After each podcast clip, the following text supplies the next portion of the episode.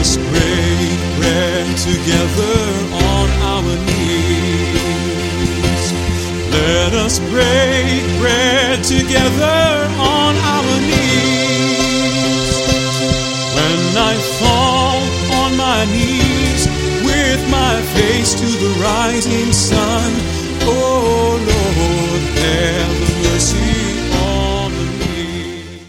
Welcome to Words of Inspiration with your host and teacher, Audley McLean.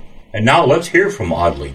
And greetings, whether it be morning, noon, evening, or midnight. May the blessings of the presence of Almighty God enrich your life. On our weekend broadcast, The Bible Speaks, we began looking at the prayer of Nehemiah.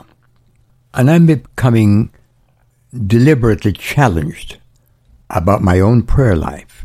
And so this week, each of our daily devotional brief conversations will be centered around prayer, either a prayer from the Bible or a co- collection of verses from Scripture that address prayer. May I ask you, how is your prayer life? And perhaps you may feel like throwing the question right back at me, and I, I want to tell you, it's not what it ought to be. I looked back over my many decades of being a follower of Jesus Christ, and I can clearly identify the periods of victory and the periods of failure, and they correlate to my prayer life. You see, it's hard to pray about something that's evil, and while you're praying, indulge. It's hard to pray for someone who has grieved you and yet maintain the hate. Just go down that list. It's hard to pray and not change. God answers prayer. We, many of us have little plaques that say prayer changes things. In my own bedroom, by my bedside is a little mat that says prayer changes things. I want to invite your attention to examine that a little more closely and see if you will agree with me. Prayer affects the heart of God, but it's not prayer that changes things, it's God. It's not prayer that creates the miracles. It's not prayer that brings revival. It's God's answer to your prayer and to my prayer. So let's let's commit ourselves to engagement with God. And prayer is the avenue by which God instructs us to draw near to draw near to him.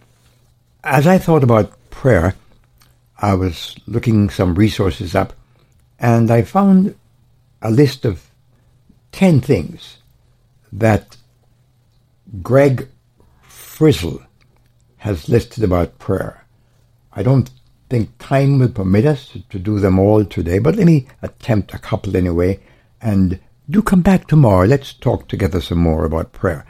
Holy Father, we humble ourselves and, and acknowledge your righteous judgment. And he attaches to that Second, Second Chronicles chapter 7 verse 14.